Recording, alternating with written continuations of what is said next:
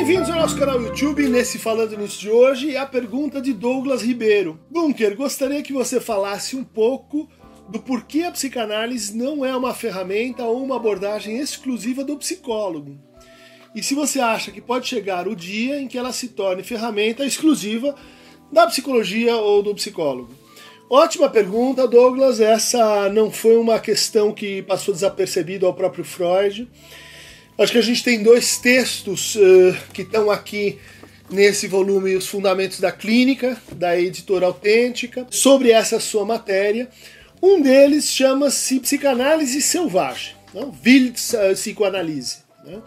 onde o Freud eh, critica, eh, comenta um efeito que começou assim na Viena da sua época, que era o efeito das pessoas lerem um, dois livros de psicanálise e saírem por aí interpretando os outros, usando a psicanálise num sentido assim moral, aconselhando as pessoas a mudarem suas práticas sexuais, enfim, a partir de nenhuma formação específica em psicanálise, que, como a gente sabe, está baseada num tripé, né? que é análise pessoal, longa, constante, repetida quando necessário, supervisão, também de preferência sim variada, sem concentração de transferência num, numa única numa única pessoa, numa única escola, né, eventualmente, e o estudo teórico, né, que a gente assim hoje confunde um pouco com ah, a gente aprende Freud na universidade, a gente aprende Freud num curso de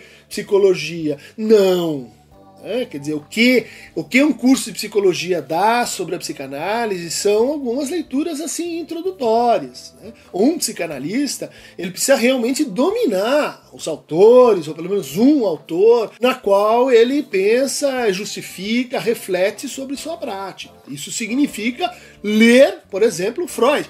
Um, dois, três, quatro, cinco, vinte e quatro volumes ou ler Lacan, seminário 1, 2, 3, até o 27. Enfim, é uma é uma experiência formativa longa, né, de reflexão, de pensamento assim, de como a gente justifica o que a gente faz e como a gente coloca isso publicamente. E eventualmente há uma quarta dimensão suplementar da formação, que é a pesquisa, que é a publicação, que é, a, é a, a, o compartilhamento com seus pares, as suas inquietudes, as suas também descobertas. Né? Mas então o Freud tem esse texto sobre a psicanálise selvagem, onde ele diz: né, não dá, não dá para você se tornar psicanalista sem uma formação uh, propriamente dita.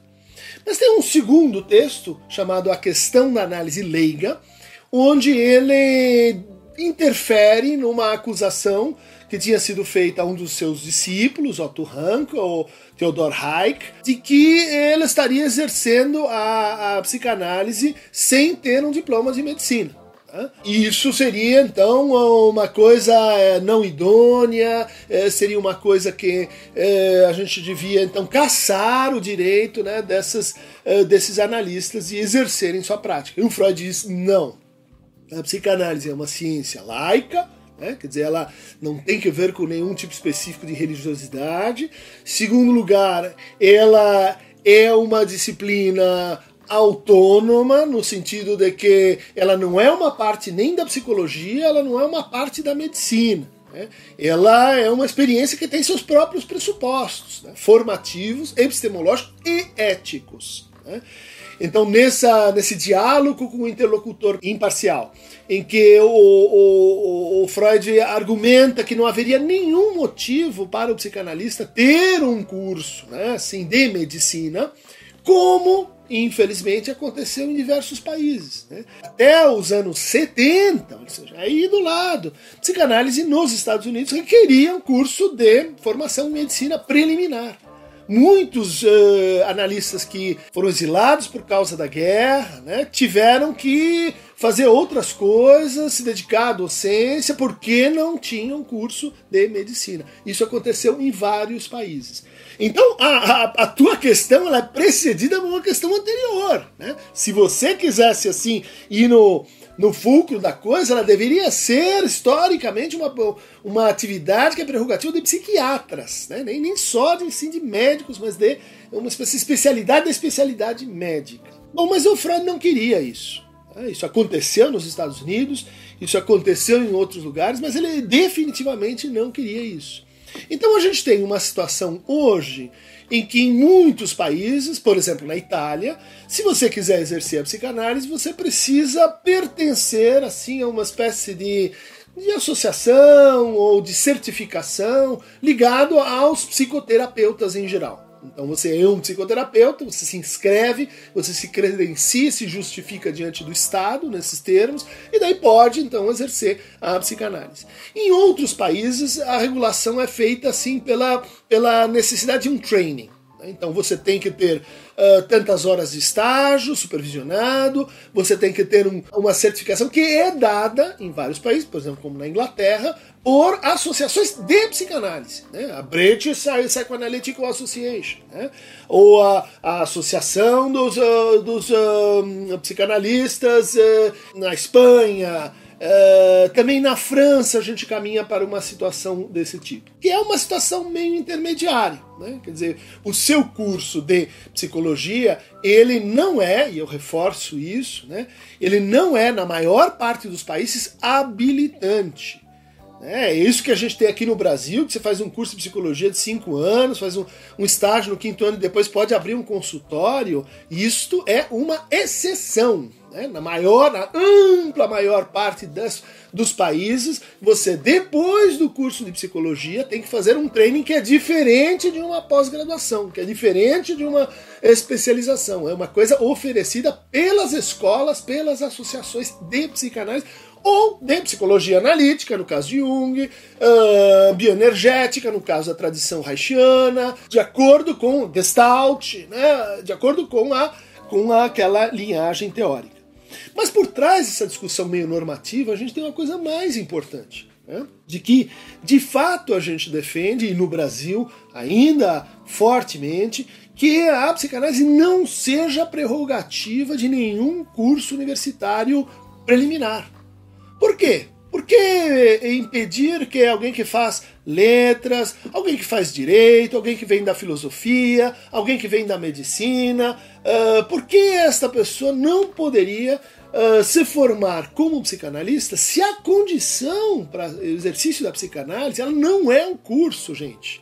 Veja, veja o problema ou, e a solução. A condição fundamental é a análise pessoal. Aí você vai dizer, mas como é que eu vigio isso? Como é que eu controlo?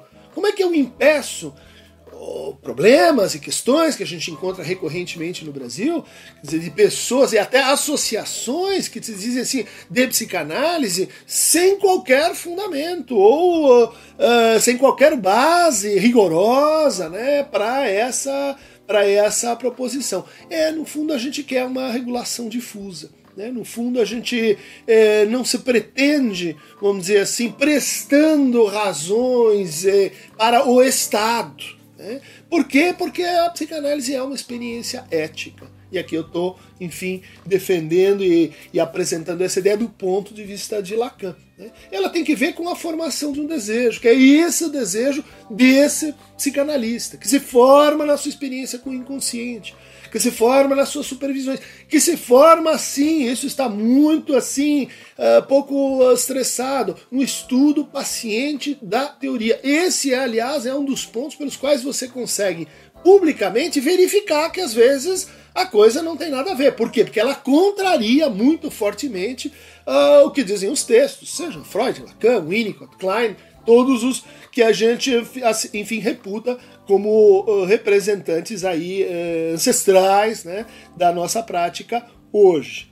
Então, uh, acho que está claro isso, de por que, que eh, isso não é uma ferramenta, nem é uma abordagem que seja do psicólogo, nem deveria ser, né? E esse de fato não é a melhor maneira, não é o melhor caminho para a gente assim criticar, para a gente uh, tentar estabelecer os limites daquilo que definiria própria e autenticamente a prática da, psicana, da psicanálise. Né? Não é pela via da, da lei, do controle, da autarquia, da polícia, não é por aí. É pela via da, do reconhecimento entre pares. Os psicanalistas se reconhecem. E eles se reconhecem a partir das escolas, eles se reconhecem a partir da sua história, eles se reconhecem a partir da sua teoria, e eles têm suas regras próprias de reconhecimento. Né? E que não são, como muitos podem dizer assim, ah, então é uma elite que, que define tudo e que está assim numa espécie de hegemonia. Não, porque justamente há várias escolas, todas elas muito interessantes e muito dignas, de psicanálise. Né? A existência de uma diversidade interna não justifica que qualquer coisa cabe. Então, Douglas, beijo, abraço, aperto de mão e para receber mais fragmentos psico psicanalíticos, clique aqui no Aqueronta Movebo.